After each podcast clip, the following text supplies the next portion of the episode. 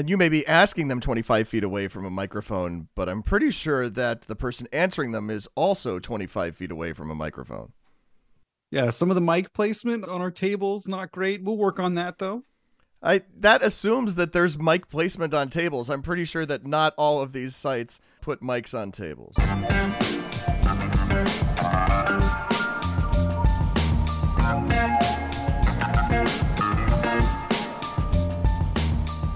Football fans, it's now time for the D3Football.com Around the Nation podcast. Here are your hosts, Pat Coleman. You have a very forceful handshake, Mr. Coleman. And Greg Thomas. Thank you, Greg. That was interesting, too. There have been 50 seasons of NCAA Division III football. We've covered it for 25 years. We've got a podcast since 2007. That's this podcast. It's the D3Football.com Around the Nation podcast, the only podcast directly from the folks at D3Football.com. We'll be here every week all season, some weeks twice, because we live and breathe this stuff. I'm Patrick Coleman, the executive editor of D3Football.com. I'm Greg Thomas. I write Around the Nation at D3Football.com. And holy smokes, Pat, round two. Whoa. Wild stuff happening. If you fill out your brackets in pencil, maybe not a bad idea this year, right? Uh, more so than you might think for all of the weeping and gnashing of teeth about the easy path Mount Union had to get back to the Stag Bowl. They did not get back to the national quarterfinals as they fell on Saturday to Alma. There have been years that you could say, with lip service to, you can't look past anybody in this bracket, but that would not be true. That was not true this year. It has not been true so far. And we will talk about that and a lot more here in episode 345. That's season 17, episode 19. We will talk with Carter St. John, the quarterback of the victorious Alma Scots. Yes, it's still pronounced Alma, folks. May have to get used to it. It may come up again. We'll talk with him on Fast Five. We'll talk with Coach Curt Fitzpatrick of Cortland. We'll hear from a lot of other things around the bracket here in this podcast. But before we go any further, I recognize the sponsor of this edition of the podcast, and that is D3Photography.com. These are our friends, our colleagues, a whole separate company that is not us, but that covers Division Three sports in a photographic way. A collection of photographers that are out there multiple times a week, especially this time of year when you're in both basketball and football mode. These folks around the country this week at a handful of games in the Division Three bracket. How about you're looking for photos of oh North Central against Trinity, maybe Whitewater against Wheaton, maybe Randolph Macon and Ithaca, maybe Johns Hopkins and Union, and then a whole bunch of basketball games earlier in the week. Maybe the key one I would point out might be Connecticut College against Keene State, but uh, Greg.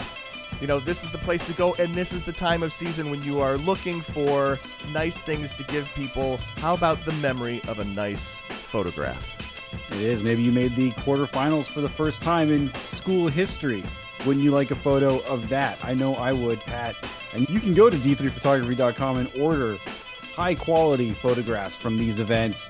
And it tis the season, Pat, you can get 10% off of your order by using the promo code D3Football. 10% off of your order. Yeah, it is the time of the season to do that. If you're listening to this podcast the day it comes out, you may be inundated by a number of other promotions. It is a Monday of a cyber variety, but this discount has been here for you for a few weeks and is still here today. Go to d3photography.com to learn more, peruse photos, maybe buy something. And thank you to d3photography.com for sponsoring the d3football.com Around the Nation podcast. All right, I promise we will talk about Alma. We will talk about the rest of the teams which won on Saturday. But, Greg, we have to talk about this at the top because Mount Union losing in the second round isn't something that happens every day. All right, so it's happened twice in the past four brackets, and they haven't won a national title since 2017, but it is still a big effing deal. And, you know, four years ago when they lost to North Central in the second round, it was a game that was so foretold that I made the effort to go to Alliance for a second round game, which I'd never done before, uh, to see it happen because it felt like it could happen. And, you know, Greg, frankly, the way that I signaled that this could happen this week was to predict that it might be a 14 point game. That was my prediction in quick hits. It was not nearly as easily foreseen this past weekend. No, it wasn't. But I think you, we we talked about this on our podcast after Selection Sunday. Yeah. Uh, some of the things that we were intrigued with in the bracket, and one of the things was some of the matchups that Mount Union might have in their region, and it started with a potential second round game with Alma. We we know Alma can score quickly. They needed to. We're going to talk more about that later. Uh, I think maybe what we didn't realize is that Alma Scots can play some serious defense, and they absolutely held their own with Mount Union's defense, which we know is very good. Yeah, definitely not something that we knew as much about on Selection Sunday. I do remember us talking about that. Like there are teams that can challenge Mount Union, but then would I extrapolate that out to say that they could also challenge North Central and win the national championship? I'm not quite sure about that, but you know, could Cortland do so? Maybe in terms of challenging Mount Union. Could Susquehanna do so? Yeah, maybe. Could Alma? Yeah, maybe. Just a reminder last week uh, when we talked about how many seniors there are on this Alma defense. And, you know, the guys who just like being out there for as long as they had to. In this case, on Saturday, 40 minutes to get the job done. But a matchup that was intriguing when we saw that it could happen. I did not think that it would happen in this manner. No, defense was on the field for 40 minutes and 99 snaps. That's a lot of snaps to play against Mount Union and only give up 20 points. You really cannot say enough about the effort that the Alma Scots defense put in to give their offense a chance to finally get some traction and get going for that massive 24 point fourth quarter. Greg, obviously the Mount Union fan base is not one that is accustomed to, to losing. They're not accustomed to losing at this level of the bracket. I have seen a lot of nasty, frankly, reactions on X. You know, this is the platform formerly known as Twitter, right? Including from Mount Union fans, including from former Mount Union players. If you guys want to find it, you can go look for it. Uh, Mount Union had to lock comments on its end of the game score post on that platform. I'd like to spotlight, however, a more moderate take. And this one comes from Trey Jones. Jones was a second team All American at cornerback for Mount Union in 2015. That was his senior season. During his career at Mount, Purple Raiders won two titles and they lost in the Stag the other two times. His handle is at T Jones underscore 05, and here's what he had to say. The toughest thing to do is continue the football tradition at Mount Union. Champion the standard, that's a phrase that they've used over the course of the past several years. Champion the standard is real, and it's hard AF to bring the hardware home every single year. We've all gone through it. When you come here, that's the commitment you make. We got to lock in and get back. And you got the uh, 100 emoji after it. Greg, I've seen people calling for heads to roll. That seems excessive for a guy who has, I think, gone something like 41 and 3, right? But but this is a like I said, it's a situation that uh, Mount Union fans are not accustomed to being in. No, it isn't. And I think for a little bit of perspective, here we are. Mount Union has lost to Alma in the second round. Nobody would have thought this is possible. In fact, a lot of people who saw this bracket just assumed Mount Union would be in Salem playing for a championship, as there's nobody on that half of the bracket that could possibly compete with them. We saw that that's not true, but I think something that it should point out to people is that just because Mount Union has for so many years made advancing through the tournament look easy doesn't mean that it is doesn't mean that they have played bad teams or mediocre teams in the tournament. It just goes to show how excellent Mount Union has been and how consistently excellent they have been. Here here we are at the top of this show saying let's put some respect on Mount Union's name, which seems weird, but I think we I think we almost have to because the reaction to them losing this game is has been a little bit out of hand. Yeah, if you are looking to have the head of head coach Geoff Dartt, this is a guy who's won 93.2% of his games. It is 42 and 3 at Mount Union. I'm going to go back to our playoff capsules too because that's where I went to go confirm what uh, his career record was. You'll know they're playing well if. And here's what we said, and this is me, I wrote this one. It says, Some years, Mount has not needed to play well in any of the first three rounds to advance. Not sure that is true this year. and there's another couple sentences. Also, you'll know they're playing poorly if. Listen, your guess is as good as ours. The best hope may be to see if something happens late in a tight game because personnel aren't accustomed to making plays and executing with the game on the line in the fourth quarter. These weren't high leverage moments because Mount Union was up by four touchdowns, but in the second half against Marietta, Mount Union was sacked three times and threw an interception. And of course, in that second half, they were also held scoreless. Hard to disagree with it with an assessment that you know, Mount Union did not have their best fourth quarter. Alma had a fantastic fourth quarter. We would have to dig around to see when was the last time Mount Union gave up 24 points in any quarter, let alone the fourth quarter of a game that was an elimination game. We'll get the stats people on that quickly. Alma made the plays in the fourth quarter. Uh, they got the big touchdown, answered a Mount Union touchdown with one play touchdown, and that was one that they had to have. They couldn't spend two or three minutes going down the field to get a touchdown there, down two scores, you know, and then they got the big play from Carter St. John to get way down the field on that 96 yard drive to put them in a position to be able to run a more conventional offense. The research folks are back with the answer. You interested? I'm very interested. If you think about it, you probably know which game this is, right? This is the national quarterfinal in 2013 between Mount Union and Wesley. Wesley scored 25 in the fourth quarter and lost by the score of 62 to 59. That was a 25 point fourth quarter for Wesley, a 14 point fourth quarter for Mount Union, and they needed almost all of those 14 points to survive and win that game. The Joe Callahan era of Wesley College football. The game ball. Game ball.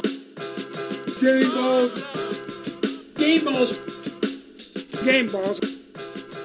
It's time for game balls, Greg. Pat, my game ball goes to Wisconsin Whitewater running back Tamir Thomas.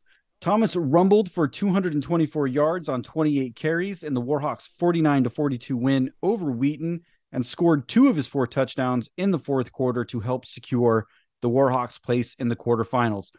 Thomas jump started the Warhawks offense with a 56 yard touchdown run on the opening drive of the game. He then finished Whitewater scoring with a 20 yard touchdown run, just one play after Egon Hine intercepted Ben Thorson in the fourth quarter. In all, Thomas scored four touchdowns, two on the ground, two through the air. And for his high scoring performance, Tamir Thomas gets my game ball. We'll talk about that game a little more coming up in a little bit. My game ball, Greg, is going to go to Carter St. John. He's the quarterback at Alma. St. John is a sophomore. He completed 20 of 33 passes for 303 yards and three touchdowns, including the game winner with 10 seconds left in the game. First off, here's what that sounded like on the Mount Union broadcast 13 seconds with no timeouts left. St. John from the shotgun. He will keep it. Jump pass, touchdown, Alma. Cole Thomas, the tight end, with 10 seconds remaining. The Scots take the lead for the first time. Just a little jump pass. Mount was ready for the run in case it was a run. St. John took it to the line of scrimmage and then bang, right to Cole Thomas, who's wide open for the touchdown. And that may have given St. Thomas, St. Thomas, that may have, may have given Alma the win. And here's more with Carter St. John. We'll flip ahead to Fast Five.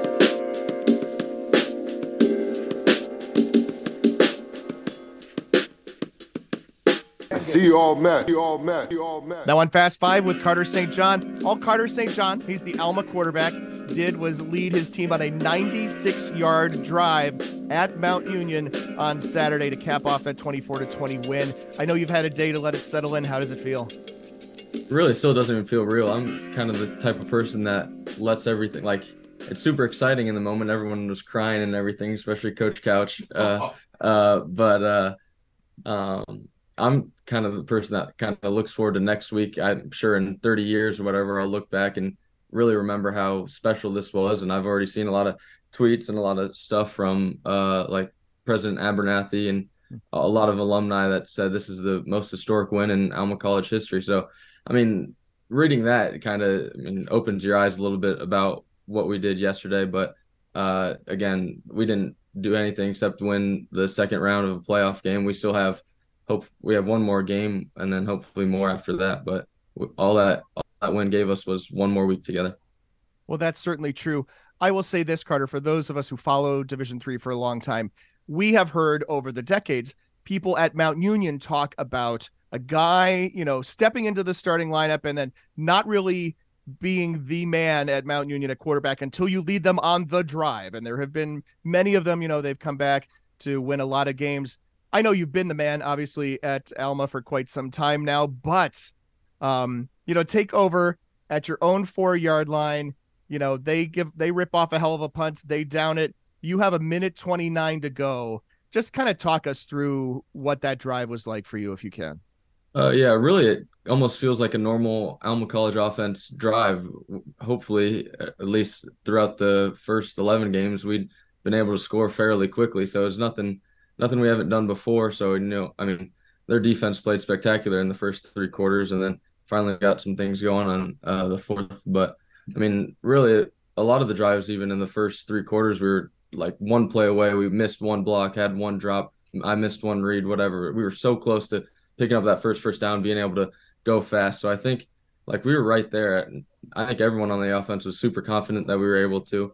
Um, and then also credits to the defense for just doing their job throughout the entire game, um, holding that really good uh, Mount Union offense to uh, 20 points. Uh, I mean, it was super special seeing them uh, on that last drive. Like I said, just do their job, being able to uh, get the ball back to the offense. So it's just hopefully I'm returning the favor to them by going down and scoring.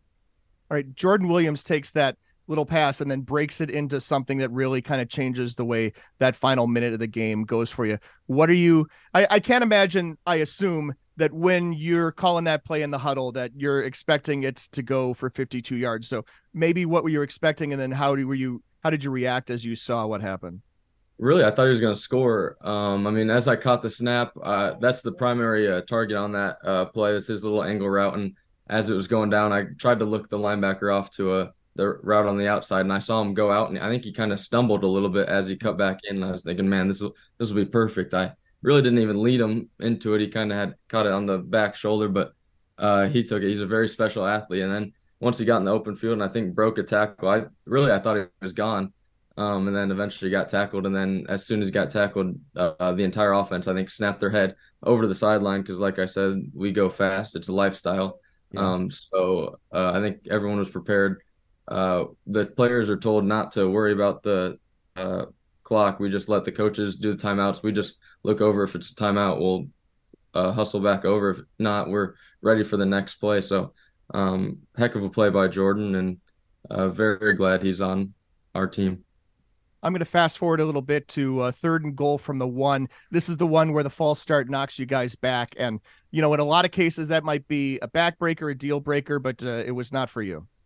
No, yeah. I mean, at, at, the end of the day, I I just had the mindset that we, we're still in field goal range. Uh, I mean, we had 13 seconds, no timeout. So we knew we had one shot left. We took it, threw it over to Ty Lauderman, our jump ball guy, eventually got the penalty. But at the end of the day, we had 13 seconds. Regardless, uh, we were going to put uh, Josh Hernandez on on the field to uh, at least send it into overtime to give us even more uh, breath uh, for another period of play. But that just not doing anything stupid on that uh, turnover, whatever, getting tackled in bounds with no timeouts, because um, then that would have been fourth down and wouldn't have been able to do anything. So at the end of the day, just being cautious because we know we could take it in overtime, and then whatever happens after that happens.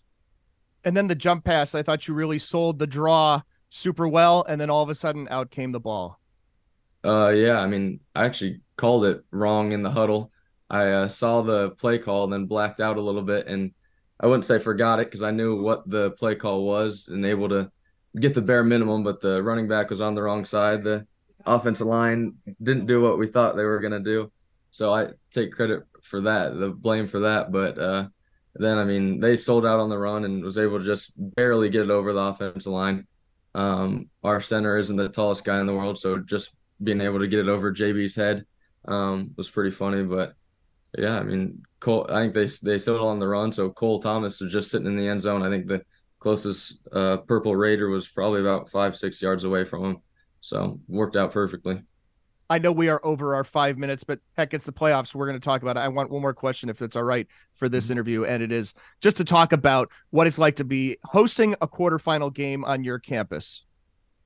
Yeah, I mean, uh, we love it. It's the first time ever Alma's won two playoff games, so we're in uncharted territory. Uh, I think the fans, the students, and the alumni really love it. Uh, they've given us a heck of a lot of support. Like I said, all on Twitter, all social social medias. I've seen stuff um, from everyone, even the basketball players. Other teams are supporting us, which lovely. Pat, it's nice to see you bring Carter St. John back for his own moment in Fast Five after uh, bringing the heat last week to Jason Couch about uh, Carter St. John performance. I'd say he bounced back pretty well, don't you? Uh, he certainly did. I want to let people know too. I teased, or maybe I alluded to the fact at the top of this podcast that there will be more than one podcast this week. There will be. Look for podcast 346 in your feed on Thursday afternoon, Friday morning, something like that. We'll have a lengthy sit down with Carter St. John and with Curt Fitzpatrick, the head coach at Cortland, and also with Pedro Arruza, head coach at Randolph Macon. Keith McMillan making a Around the Nation podcast return with that one. We will have more, and that is also when we will do our preview of quarterfinal matchups. Going bracket by bracket, and Greg, it would be silly to start with anything other than the top right bracket in this podcast, where we start with Alma defeating Mount Union. We're not quite yet done with this topic, but Greg, I want to remind you of something you said in our team group conversation on Saturday afternoon, and that was this. Alma has done a really important thing for teams that are playing Mount Union for the first time, and that is not have their doors blown off in the first 20 minutes. Right. Indeed, that's the case, right? Sometimes teams give up two or three scores before they can even get their feet under them when they go to Alliance, when they go to face the machine for the first time, and Alma did not. Well, they sure didn't, Pat. And Alma got some great plays from their defense and the special teams to make sure that Mount Union couldn't run away early. Purple Raiders received the opening kickoff. They drove methodically down the field, but that drive ended with Mount Union on the 12 yard line and Jack Kretschmar intercepting Braxton Plunk in the end zone. Mount Union's third drive of the first quarter also gets into the red zone, but this time that drive stalls out on the Alma 7. The Scots block a short field goal attempt, and they survive a first quarter where they couldn't really get anything going offensively without giving up any points. So they're still in the game after one quarter despite no first downs. We continue into the second quarter, remains scoreless pretty deep into the quarter. And another key moment I thought after Mount Union scored on that parting of the Maroon Sea touchdown by DeAndre Parker with two minutes left in the first half, and Alma, you know, famously not known for long clock burning drives, they give the ball back and in Alma territory at that with a minute 23 left. I really thought that Alma holding them to a field goal attempt and a long one at that, a 44 yarder, was a pretty big deal. 10 nothing at the half is so much better than 14. Alma got a big sack there from Nico Candela. They benefited from a holding call, and they got a big pass breakup to make that possible. Yeah, 10 nothing there instead of 14 nothing. It's particularly when you give up the ball in your own side of the field. You're sort of playing on a short field, kind of a sudden change situation. Your defense gets a stop, holds Mount Union to a field goal. That feels like a win. And even though you gave up points right before halftime, I think the Scots go into half there feeling like they did a really good job and, and are certainly still in the game. Greg, we talked with Carter St. John about that final drive, part of this 24 point fourth quarter, but specifically for you and I to talk about that spot where you've got goal to go from the one and your left tackle jumps early, false start. So many times that is a spot where it ends. You almost can't make a mistake against Mount Union, but Alma was able to recover. They did recover. They go on the next play. They go uh, fade to the corner, and Carter St. John throws a, a great a great pass where that's either going to be a touchdown or Mount Union is going to have to interfere to prevent a touchdown. They chose to interfere. So Alma then resets back on the two yard line and sort of is back in a position they were before the false start, where now they have a lot of options. They can run, they can pass, and Mount Union from the two yard line, you kind of have to sell out and guess one way or another. And Mount Union guessed wrong. Right. I mean, Carter St. John did a good job of showing the opposite, right? He sold the draw pretty well, and then the jump pass really hard to defend at that point. Yeah, Cole Thomas got behind everybody wide open, and at that point, you just have to get the ball to Cole Thomas's catch radius. I believe is the is the phrase they use, Pat and Carter St. John uh, got it got it to where Cole Thomas could get his hands on it and bring that in for the game winner. If not for that game, we would have been talking at the top of the show about the other game in this top right bracket. More late drama in this back and forth game between Grove City and Cortland. Yeah, Cortland started fast in this one. They scored the first two touchdowns of the game. But Grove City, as they've been doing all year, they never flinched. And Logan Pfeiffer threw two touchdown passes to the Ryans.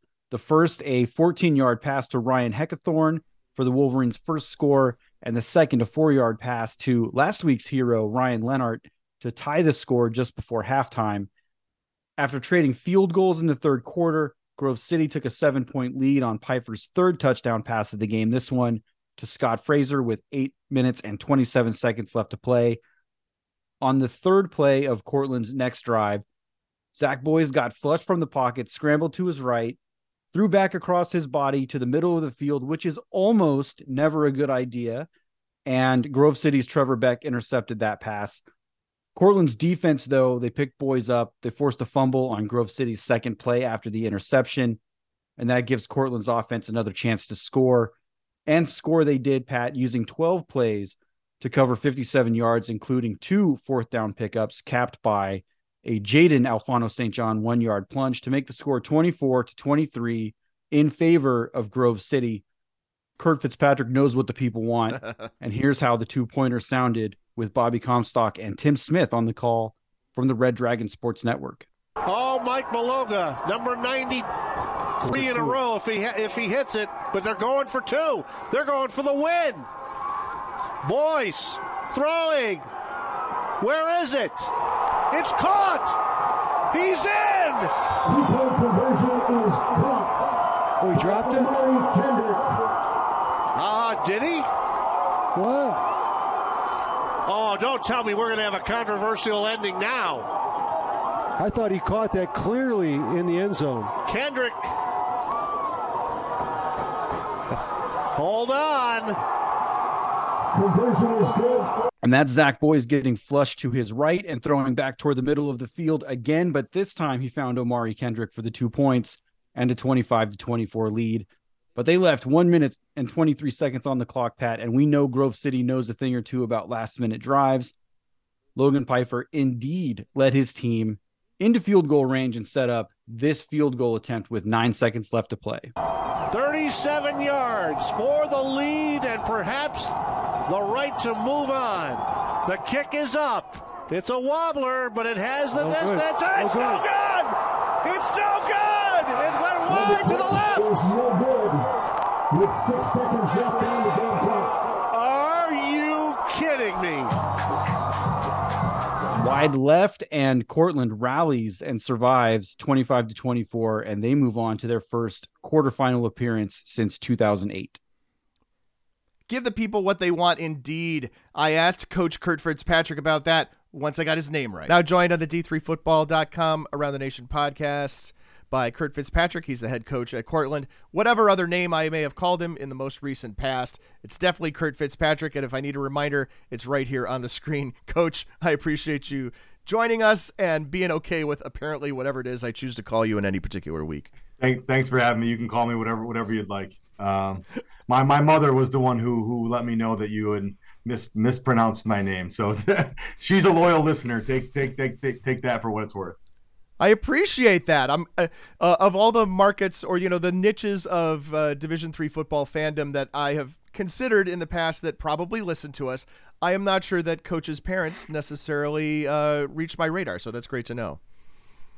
Um, tell us about Saturday, obviously, right? Uh, if if not for this other game that happened in Alliance, Ohio, I think everybody would be talking about the great finish that you guys had on Saturday. So, kind of just talk us through that a little bit first. Yeah, I mean, great, great football game. Um, Grove City is a tremendous team, very well coached. Um, it was just a, a, back and forth battle all, all, all game long, honestly, and um, you know, the ending was kind of like I, I, just felt like their offense was gaining momentum, and uh, and we had we had a lot of young guys out there on defense, and I just felt like we needed we needed to try to get the lead right right then and there when we scored. Um, you know, we were fortunate to force a turnover. We turned the ball over early in the fourth, and then forced a turnover right back. They kind of gave it right back to us, and um, I just I felt like you know I told our defense um, after the first turn after we threw the interception, uh, told our defense that if they could get a stop, that we were if we were able to go down and score, that we were going to go for two to win. Um, so I kind of made the decision right kind of earlier uh, that that we were going to try and go for two. Um, our I think our players love, love that. They, they like when I'm when I make aggressive decisions. Uh, so you know it was. Uh, I just our players played with a lot of heart, a lot of grit. Um, there's ups and downs. You know, this is if you look at the game statistically between the two teams, the number of first downs, the number of the yardage, the time up, it was all kind of even. It was a very evenly matched football game, and I was just proud of our guys that we could make the one extra play to to to win the game. I hear Greg in the back of my ear, you know, when he's listening to this for the podcast, saying, "Give the people what they want." That is his. That's always his take. He basically always wants someone to go for two and go for the win in a situation like that. Yeah, I mean that's that's uh so Greg Greg could play for me, I guess.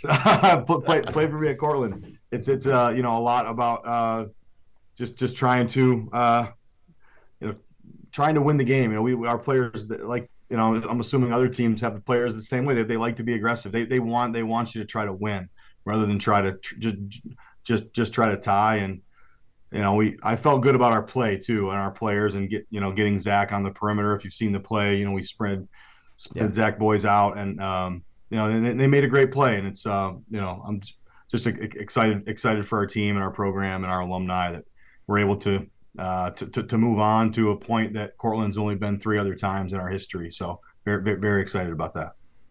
Moving on to the bottom right bracket. At Homewood Field, Johns Hopkins never trailed, but they needed a fourth quarter surge to finally pull away from Union in a 39 to 17 win. After scoring the first two touchdowns of the game and holding leads of 13 to 0 and 16 to 7, Hopkins moved to the fourth quarter with just a 22 to 17 lead over Union. Spencer Ugla's second rushing touchdown of the game capped a 70 yard drive early in the fourth quarter to push the Blue Jay lead to 29 to 17.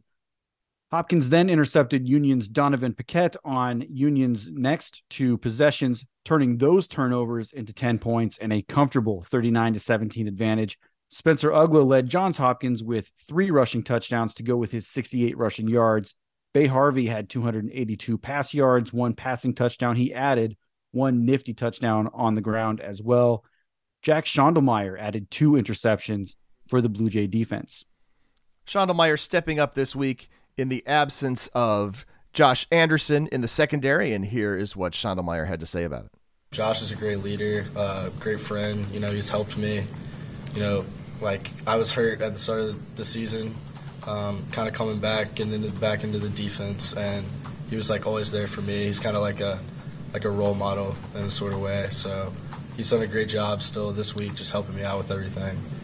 Moving on to the other game in this bracket, a game in which I think we thought was going to be closer or close or competitive, and it was none of those in Ashland, Virginia. No, Randolph Macon responded to a surprisingly close round one game in a big way with a dominant 46 to 0 win over Ithaca. Seven first half possessions for Ithaca ended in four punts and three interceptions. The Bombers had very few answers for the Yellow Jackets offense as well. So Randolph Macon racked up 30 first downs in the game. They converted six of 13 third downs plus three for three on fourth downs. Macon enjoyed about a 25 minute advantage in time of possession. Ithaca just never got off the ground in this one, Pat, and Randolph Macon advances to their first ever quarterfinal in dominant fashion. Didn't get off the ground, didn't do very well on the ground either. Brandon Evans, one pick short of the full McMillan, three interceptions, all of them in the first half, and Randolph Macon converted some of that into points. But uh, I tell you, too, this is another one of those instances where it's hard to believe that we're watching the same team two weeks in a row, right? Randolph Macon barely beats Christopher Newport. They throttle Ithaca. I mean, Ithaca is essentially never in the game. There were moments, right? I mean, Randolph Macon missed the extra point the first two times down the field, and then they had a field goal attempt blocked early in the third quarter. And at that point, it's still 12 nothing. And you could see in another storyline, in another universe, Ithaca takes that, grabs back the momentum, makes Randolph Macon pay for those couple of mistakes, but uh, they never were able to do so. No, particularly in the first half, they just couldn't get away from untimely turnovers. You mentioned Brandon Evans, three interceptions, all in the first half. Keith McMillan on site, by the way, sweating that uh, interception record, watching it, watching it threatened in his own presence. That would have been an amazing thing. And with an entire half to play, there was plenty of opportunity for Evans to get that fourth and complete the complete the full McMillan. Not quite, maybe next week, but uh, you know, really outstanding game in in most phases for Randolph Macon. You mentioned some issues in the kicking game, but um, really no issues at all getting past Ithaca this week. I think Keith McMillan would have been just fine with having someone tie his record if it uh, meant his team advancing to the national quarterfinals, winning two playoff games for the first time in the program's history. I mentioned that we'll talk with Pedro Arruza. Keith McMillan talks with Pedro Arruza. We'll do that on our next podcast at length about where the program's been, how it's developed to this point, moving into their game with Johns Hopkins in the national quarterfinals. We move over to the left hand side of the bracket, Greg, and Aurora jumps out to a 14 0 lead on UW La Crosse as the game starts. Their freshman quarterback, Tyler Adkins, this is a guy making just his second start in his career. Remember, Ian Luyando got injured in the regular season finale, out for the rest of the season. Tell you what, Greg, they hardly missed a beat with this kid. Tyler Adkins looks really good. He had a fantastic game on Saturday, but it was not enough against Kaiser Helterbrand and Gabe Lynch and Jack Studer and company. But we're going to hear from Matt Janus about how the early moments of the game went. We had him pinned in third and 16, I think it was, and, and end up giving up a, first down on that. They go all the way down the field uh, and end up turning that into a touchdown. We go down 14 nothing. Uh, so obviously not the uh, ideal way you, you like to start, but uh, you know I think credit to the conference schedule that, that our kids played and, and, and, some of the games that they've gone through is, is they just again they just focus on the next series. They hit uh, reset. They don't they don't think about what happened before, and they just focus on the next play, focus on the next series, and, and doing what they got to do, and able to get ourselves back into that tie, and then eventually uh, take the lead. And I think. Um, you know, I think I told the team this on Monday. You know, when it gets to playoff games, told them it again um, today uh, after this after this game in the locker room. Told them that you know I think in, in playoff games and when you play at this level of intensity, um, two things make a difference, and it's your defense and your your offensive line, uh, and and it's certainly your special teams. And I think we are able to see plays on on both on both those sides, and obviously with their offensive line and what they were able to do and obviously Gabe had a, a, a, heck of a time running the ball, heck of a job by him uh, running the ball, and obviously Kaiser and Ryan did great things, but but our offensive line paved the way for that game, and then uh, to be able to generate, you know, we talked about stops and having stops, and be able to generate a stop on special teams. I know people don't think of it that way, but uh, on a kickoff to, to get a fumble uh, recovery on kickoff, I mean that's a that was a, an absolutely huge play. Greg, this happened just after the end of the first quarter. My kind of traditional way of working is to spend the first quarter on the field, shoot some video, get some, you know, feel of the game from what it's like down at field level, and then head back up to the box. I'm walking back up to the box right past this kickoff. I mean, you know, safely out of bounds, all of that. But right past this kickoff as it gets fumbled, and I'm like, mm, this is not going to go well. No, kind of reminded you a little bit of uh, maybe the Wheaton Mount St. Joseph game last week with Mount St. Joseph getting 14 quick points and then yeah. Wheaton kind of steadying the ship and rallying for a win there. La Crosse a little bit easier time in the fourth quarter than Wheaton had last week, but really important for them to kind of get their bearings straight and then 21 real fast points in that second quarter uh, really turn that game around. Yeah, Helterbrand on the afternoon, 11 to 15 passing for 317 yards. He threw for five touchdowns. He ran for two touchdowns, setting the school record for touchdown passes with 33, breaking the record held by. I'm not trying to put you on the spot. Evan Lewandowski. That's correct. Evan Lewandowski, who, of course, then went on to play for UW Whitewater after uh, all that was said and done. Also tied the school record, of course, for passing touchdowns in a playoff game. That perhaps is not so surprising. The win, 56 35 relatively easy in the end for UW La Crosse. I think it's really bright future though for Aurora. Now you've established you got two guys who can really play this position. And the way that Don Beebe was talking about Tyler Adkins after the game kind of leads you to believe that he is really high on this young man as well. And in just the two games that we've seen Adkins start, two playoff games, in the second start, he's going into the the the home field of the WIAC champion uh, to put up the kind of numbers he did against La Crosse. Really impressive stuff for a kid making his second start. 37 to 54 passing, 390 yards, and four touchdowns. They did manage to pick him off once. Other side of this bracket uh, sets up North Central to come to UW La Crosse. More on that in a little bit, but North Central had to get past Trinity of Texas first. Yeah, North Central scored twice before Trinity's offense even got on the field. Then they weathered a brief rally. Then they ran away and hid from the Tigers on the way to a 71 to 28 win in Naperville. The first 10 minutes of this game were a roller coaster, Pat. North Central received the opening kickoff. They scored immediately, as they do. Uh, Trinity then fumbled the ensuing kickoff, which leads immediately to Joe Sacco's second touchdown in the first two minutes and 40 seconds of the game. Trinity then rallies with two touchdowns, so they tie the score 14 to 14. There's still five minutes left in the first quarter. this has all happened in the first 10 minutes of the game. Yeah. Those five minutes were enough time for North Central to score two more times in that first quarter. They get two more touchdowns in the second quarter. They're up 41 to 14 at halftime, and the rout was well on at that point. North Central, they rack up 536 yards of offense. Luke Lehnen throws four touchdowns, and the North Central defense intercepted Tucker Horn three times, his only three interceptions of the season. Another one of a number of crazy wins for North Central this season, Greg. And I don't think we're done with crazy wins from the Cardinals yet. But uh, rather than spend too much more on the specifics of this game, I'm going to yield the floor, perhaps for an extended length of time, to Cardinals coach Brad Spencer for a uh, a few hot moments.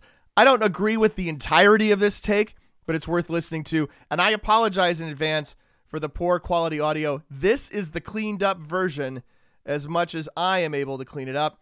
The question here was from Frank Rossi, and diving into the question, as to whether North Central or UW La Crosse should be hosting this quarterfinal. I'll be honest. They have eight Division three games. They're seven and one. We have nine Division two games. We're nine and zero. I don't understand how their strength of schedule is as hard as ours. We have nine wins. They have seven.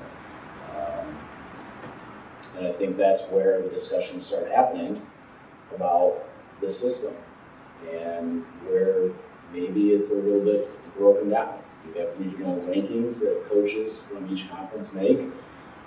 Are they even seeing film of those other teams to rank Wartburg ahead of us or anybody else ahead of us? And then you have a committee who's given rules by the NCAA. You can't have people fly. You have to regionally put people where they go. You have six regions. You've you have four quads. So you're going to have two ones somewhere. to me, that doesn't make a lot of sense. If, if you want to have a playoff and get your top 32 teams in, then how do we have six teams in the top 25 not in this playoff? Including when the playoffs started, the number four team, Linfield, isn't in it. To me, that's the team that got screwed, is Linfield. Number four, five, six, most of the year, they lose the last game of the year, and they're out. So is that a true championship? It's a regional championship. And look, we've won national titles, and I am extremely proud of that. Um, if we can go and do it again ever, I'll be proud of it again. But I know for a fact, sitting in the AFCA coaches meetings that Coach Katz is in and often running, that the coaches want to see change, and they want something that makes a little bit more sense. And to me, you, you just you have a, a, committee who's kind of stuck between a rock and a hard place Iraq, it's the same thing, stuck between the rock and the hard place. And, um, I know for me, the last couple of weeks, it hasn't been complaining or anything like that. Just asking a lot of questions you know, to understand you know, the system, understand where people are, understand why there's three top 10 teams on one side and six on the other, four of which are in the same quad. Um, it's just to understand. I, I, again, like I told these guys, When the bracket came out, I was texting my wife about our kids. I heard her name, I looked up, went back to texting my wife about our kids. It doesn't matter who we're playing. Like I said, you, you have to beat them all, or you're going to play whoever beat them. So to me, it's all the same. This, this is not this is not me saying, oh, or us. Look, we just scored 70 some and 60 some in the first two games. So I, I think our guys are up for the challenge. Uh, but I just globally, we can be an advocate, if I can be an advocate for the change that I think all D3 wants to see to get the best 32 teams in the entire country in, then I'm going to do that. That's that's part of what I'm supposed to do. You know, NCAA's mission is to provide an excellent athletic and academic experience for student athletes. We have to ask the question: Is that happening? If the best teams aren't in the playoff, and so then how do we get to getting the best teams in the playoff? Again, I'm going to go back to Linfield. I would guarantee you they're one of the top 32 teams in the country. Guarantee it. And to me, that's the shame of it. Is, is you have those six teams that have been ranked that are, that are not participating. Shame of it's not who we're playing or what our quad is. We don't. We really don't care. We're, we're handling our own business. We're preparing the same every week, just like we do for 10 weeks in our conference. But I know there's proposals on the table uh, to not only pairwise like hockey does and, and just take the human element out of it and get 1 through 32 ranks. And maybe that would help. Maybe it would help to get more teams in. I know that's on the table. So why not do it? You know, why not give our student athletes that experience that they deserve? To me, that's our job as, as coaches, is to propel change so that these guys have the best experience possible. I'm not talking about where you're seated or who you're playing. I'm talking about getting a system so that there's enough people, the right teams, are in. To me, that's providing an excellent experience. And that's something that I would love to be a part of, and hopefully will get done in my time as head coach. Maybe it will, maybe it won't. Know, the only thing I really care about is getting ready for La Crosse. Whether we're here, we're there, doesn't matter. We've traveled up there before. We've traveled, we left on Thanksgiving, go to Mount Union. It's fine, whatever. Uh, we're going to play football. Once the ball's down, you're playing football. It really doesn't matter where you're playing. Uh, in fact, I think travel trips sometimes are, better, anyways, uh, for a team. So maybe a little bit longer answer than what you hoped for. Um, but like I said, I, I think I'm just saying what everybody wants to say as a head coach. If that makes me a good guy or a bad guy, I don't know, but I'm going to say it. Because our student athletes deserve it. Student athletes at Linfield deserve it. These guys deserve it. Uh, you're not a normal student. You're working out at 6 or 5 or 4 a.m. And you're going to class, and you're at practice, and you're studying film, and you're going to study hall. Think we have a responsibility to give them the best possible experience one thing we've learned about Brad Spencer really since he was hired, and you talked to him in his still empty office back in episode 302, is that he's really thoughtful and just seems to have a good perspective on things, both on the field and off. I appreciate his comments here, Pat. Obviously, the balance or imbalance of this bracket has been an ongoing topic since Selection Sunday, but Spencer raises good points. I don't know that we're in agreement with his position on Linfield exactly. Agreed. Uh, but there's there's a way to approach the conversation about the bracketing for this tournament without complaining or getting angry. Um, I thought these were good comments from Spencer, and I hope the reasonable dialogue about how to improve the bracketing process can continue and ultimately result in some positive changes for the betterment of the student athlete experience. It kind of begs the question, right? I mean, we're not going to, and I would not advocate for having a tournament of just the best 32 teams. That is not what NCAA Division 3 is about. We've said that multiple times over the course of multiple years, multiple times this year. But if we had the option to win the money from the new NCAA March Madness contract starts flowing the drip by drip into the Division 3 coffers here in the next couple years, would we be better off spending that on eight extra at large teams? Or would we be better off spending it bracketing this thing appropriately? There is going to be more money there. One of these, both of these things really would enhance the student athlete experience. One of it would bring the playoff experience to another almost 500 student athletes, and that's very valuable. But to have also a national bracket rather than, he's correct, it is absolutely a bunch of regional brackets, more so this year than in so many years previously. A bunch of regional brackets ending in who knows what a Stagg Bowl might look like. I know we probably can't do both. And maybe if we can only do one, maybe it makes sense to have North Central against Alfred State in the first round and the worst team remaining in the bracket when the second round comes around. Of course, that assumes that the committee understands that North Central is the best team in the country. That's a separate topic. Yeah, and a whole separate podcast. But I figured as long as we were digressing, right? Whitewater versus Wheaton, a game that was again surprisingly close. Yeah, we talked a little bit about Whitewater's 49 to 42 win over Wheaton earlier in game balls, but let's focus in on the end of the game for a second, Pat, where Whitewater had an opportunity with about 25 seconds left and inside the 10 yard line to kick a field goal to go ahead by two possessions, but they pass that up and they call a QB run on fourth and five. Yeah, bypassing that late field goal is definitely something I've heard coaches talk about in the past.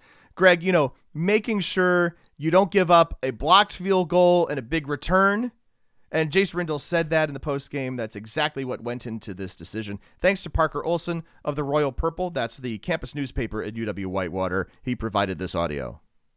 That's something that we've talked about as a staff before, getting the field goal blocked earlier in the game. We felt that the likelihood of uh, them marching the field 80 plus 90 yards would be would be harder to do than the likelihood of a blocked extra point return for a touchdown, a blocked field goal return for a touchdown. So wanted to keep the ball in, in Alex's hands. We knew that good things would happen. Uh, I, I think that should have been a first down. The game should have been over, but we'll see what the film shows, and, and we'll talk about it and learn from it. I think Jace Rindahl is having an incredible first season as head coach. We'll talk more about that in a minute. But this is also one of those games, again, where I thought it was really difficult to believe we're watching the same team two weeks in a row. How is Wheaton the same team that had to fight to get past Mount St. Joseph and also the same team that took Whitewater this deep into the fourth quarter? You know, I think what we're seeing from Wheaton is that their offense can absolutely go with anybody. Geo Weeks is great, and he had a great game on Saturday.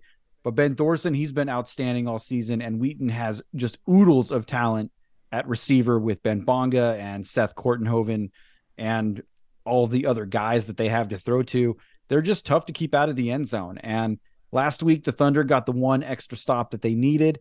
This week, it was Whitewater with the late interception that led to the add on score that ended up being the difference in the game for them. One more difference I'm also going to point out. Again, an instance of Rindahl and staff kind of playing three dimensional chess. And they talk about this in the postgame too. But early in the third quarter, Whitewater had the ball with fourth down just short of midfield. And they kept the offense on the field on a fourth down and five at their own 48. So Wheaton calls timeout. And that's one less timeout that Wheaton had when the game came down to the closing seconds. Who knows what Wheaton might have been able to do if it had a timeout in its pocket at the end. Whitewater essentially never intended to go for it on that fourth down. They were always intending to punt, but they used that opportunity to force Wheaton to burn one of their timeouts. I think that's a great point. With one more timeout there, Wheaton may have been able to run one more play eh, at, in the last drive and get that last pass into the end zone where anything can happen, as Wheaton knows. That they sure do. All right, other half of this quadrant, you see Wartburg advancing with a 42 to 20 win against Whitworth. Yeah, after trading first quarter touchdowns, Wartburg scored the game's next 35 points on the way to a 42 to 6 lead with about eight minutes left in the third quarter. Niall McLaughlin had a huge day for the Knights, completing 25 of 31 passes for 352 yards and four touchdowns. Drake George, he was on the receiving end, nine of those passes and two touchdowns. Something I think we've observed a bit from Wartburg this season is their ability to kind of throttle down when games are in hand. And it looks like they tossed out the anchor a bit once the five touchdown lead was established. Generally, a pretty safe margin with Wartburg's excellent defense.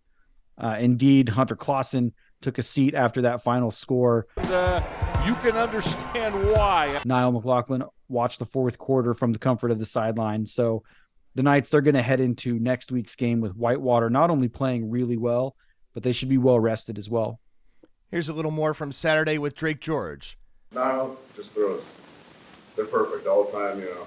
It really gives you a lot of confidence, you know, before the play or, you know, seeing how they're lining up, just knowing, like, no matter how your route goes or what's happening, Niall's going to put in a good spot for you to make a play. And I think that just, you know, we have so much confidence in all our playmakers on offense, like top to bottom from receiver, tight end, running back, that like, Niall, no matter what, he will put the ball where he needs to. It just helps a lot.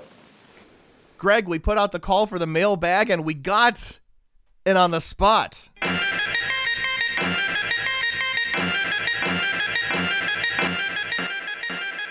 This on the spot comes to us from Dylan Kramer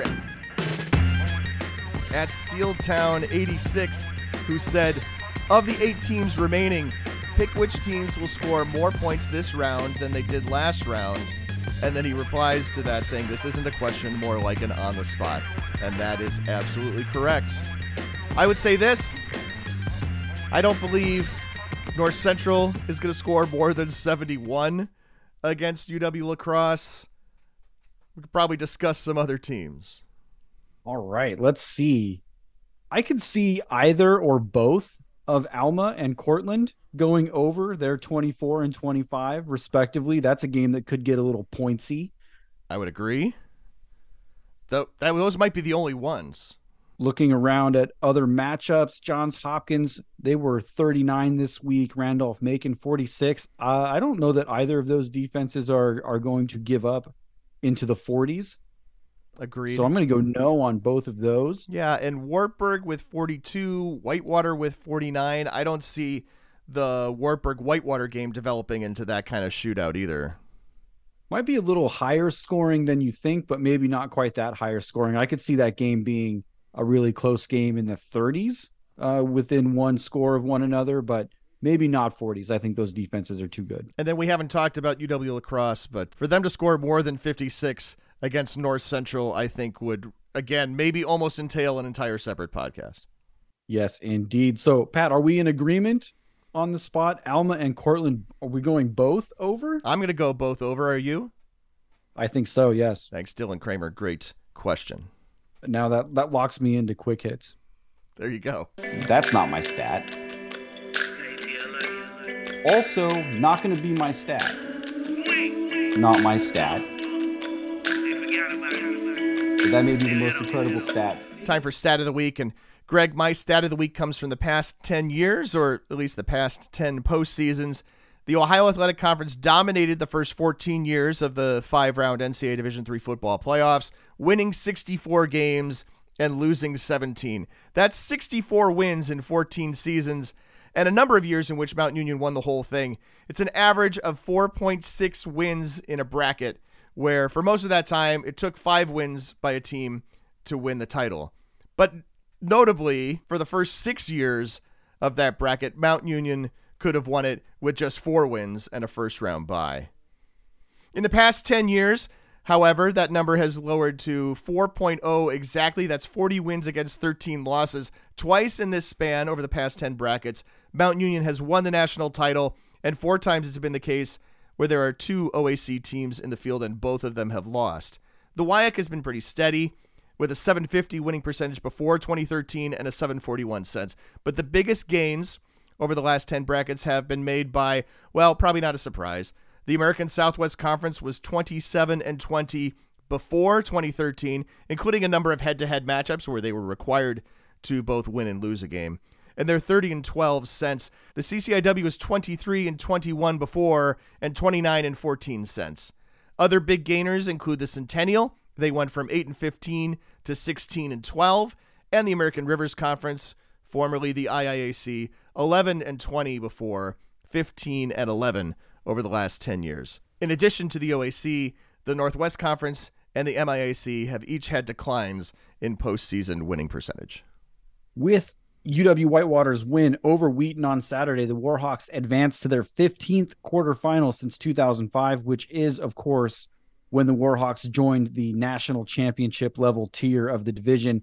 That is a great accomplishment, but it is not my stat.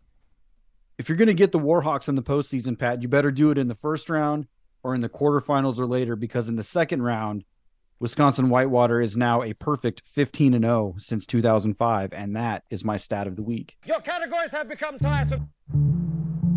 You've got mail. Tiresome. So we put out the call on the platform known as X when we are looking for questions for this podcast. And we got one from Dylan Gabriel at D Gabriel underscore 52 asking how many of your picks slash predictions change if you flip home and away for each game? That's an interesting question. Why don't we go game by game? Greg, do you think that Alma Cortland is dependent on Alma hosting? It would seem not. I think if Alma is good enough to go into Alliance and win, that they can go pretty much anywhere and win. I think the venue doesn't really impact them too much. I think they've proven that now. So, uh, Alma at home. It'd be interesting to see what the what the weather looks like up there. I know it was not conducive to Alma's style of offense when you saw them in the first round. So we'll see what it looks like in December. If it's not conducive to Alma's style of offense, it's probably not conducive to Cortland's style of offense either. Also true. Yeah. So, you know, I don't think that the the venue impacts how I'm going to I don't know how I'm going to pick that game just yet. Uh I have an idea how I'm going to pick that game, but I will save it for the time where we pick games. I think that uh, home field advantage is probably not going to be a deciding factor for me in that game. Looking at Johns Hopkins, Randolph Macon, also on that side of the bracket. I mean, these two schools are not very far apart from each other.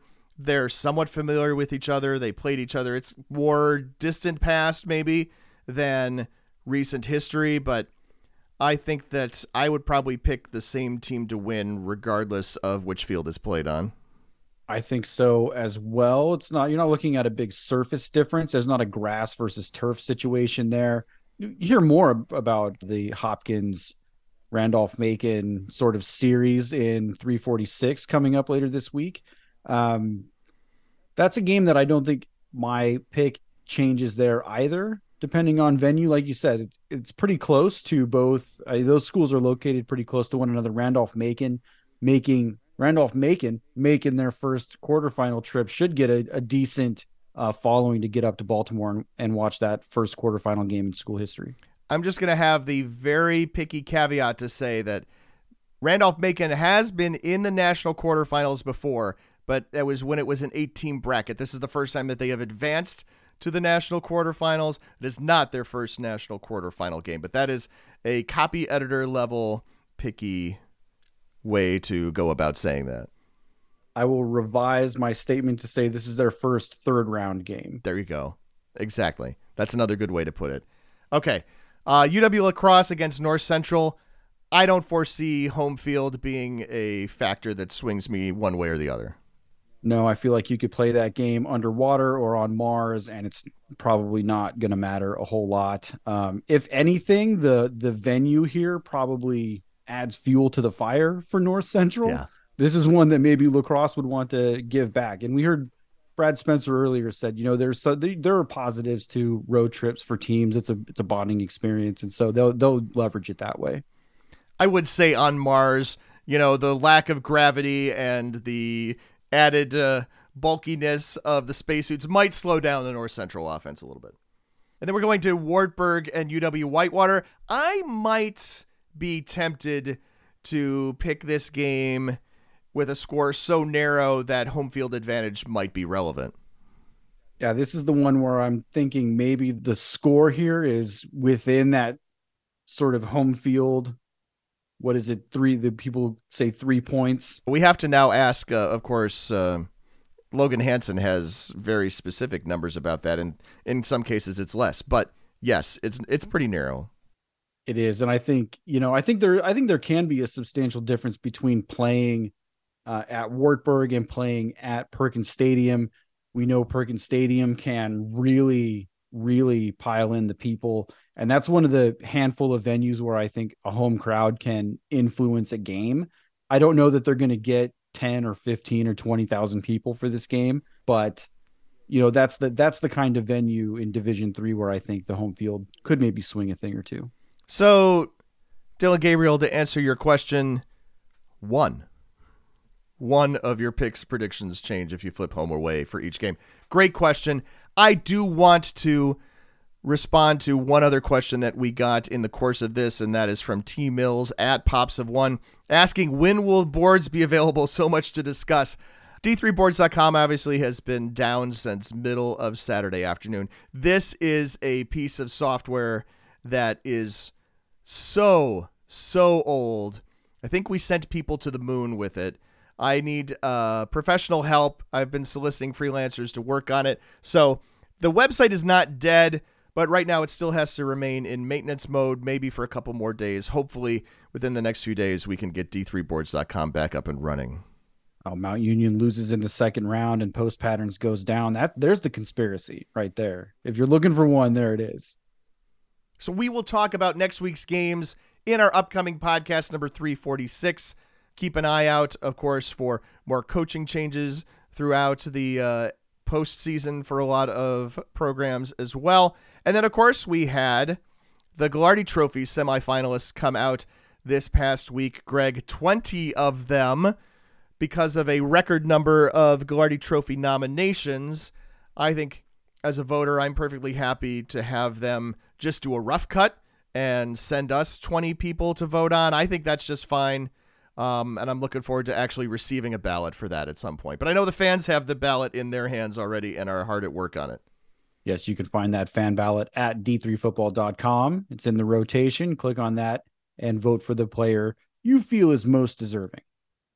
So you can do that through 1 p.m. Eastern Time on December 2nd.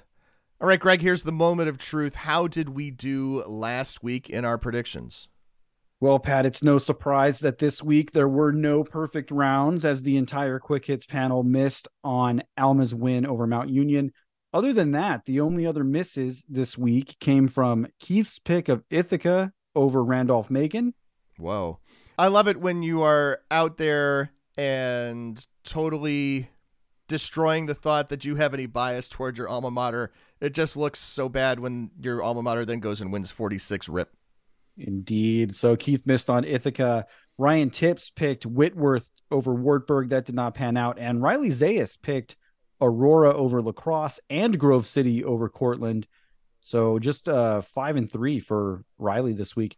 Overall, Frank Rossi leads the way with 23 of the 24 games so far picked correctly. Logan Hanson has 22 correct. Ryan Tipps and Keith McMillan check in with 21 your ATN co-hosts each have 20 and Riley Zayas with those three misses this week slips to the back of the pack with 19 correct. If I were trying to game the system, I probably should have picked Alma to defeat Mount Union, but I got burned last week with a couple of those very similar uh, situations, very similar possibilities. And this was Around the Nation podcast number 345, released on November 27th of 2023. Thanks for listening and keep an eye out for our continuing coverage all season, all postseason, all off season. We are very thankful for the support of our monthly Patreon subscribers, and you can join them or learn more about it by visiting patreon.com slash d3sports. I also had an email this week from one fan who said, for the holidays this season, I am soliciting donations for d3sports.com. How do I do that? Or do I just go to patreon.com? First off, thank you. Thank you for doing that. A one-time donation, I would send people to d3sports.com slash help. That is a great way to do that. That's a page that's set up to accept donations from the major credit card type services. So thank you for that. If supporting us financially, whether in a holiday mood or not, is something that uh, doesn't work out for you, you could help us out instead by telling a friend, tell a classmate, tell a parent of a coach about this show. You give us a five star review in Apple Podcast if you're so inclined, because that will help other people find this show. You can reach us to talk more about Division 3 football on X using the D3FB hashtag. I post from at D3 Football. Greg is at Wally Wabash. We still do, at the moment, have a message board devoted to Division Three sports, and when it is back up and running. You can join that conversation by registering to post at d3boards.com. Also, you can follow d3football.com on Facebook. The executive producer of the Around the Nation podcast is Patrick Coleman. It's written by Patrick Coleman and Greg Thomas. Production assistance provided by Dave McHugh and Damara O'Malley. A lot of additional audio this week from Cortland Athletics, Johns Hopkins Athletics, Parker Olson at the Royal Purple, from North Central Athletics, and then, of course, thanks also to Carter St. John for joining us and for Jason Couch and Nick Nemeth for helping set that up. Also from Curt Fitzpatrick at Cortland. You'll hear more from them in a later podcast as well. Our theme music is Power 2 by DJ Mentos. We use more of his tracks, and you can find them at djmentos.com as well as on Spotify. Keith McMillan is our OG host and the originator of Around the Nation on d3football.com. We're super grateful for that. We're looking forward to his audio in the next podcast, and also grateful for Greg Thomas uh, as the co host of this show. And look at that, we got you out just in time for your Sunday evening event. Yes. Everybody will be excited about that. Sorry, you stayed to the end of the podcast this week and there's no cool bonus anything. Next week, though. I mean, I could go get that trombone.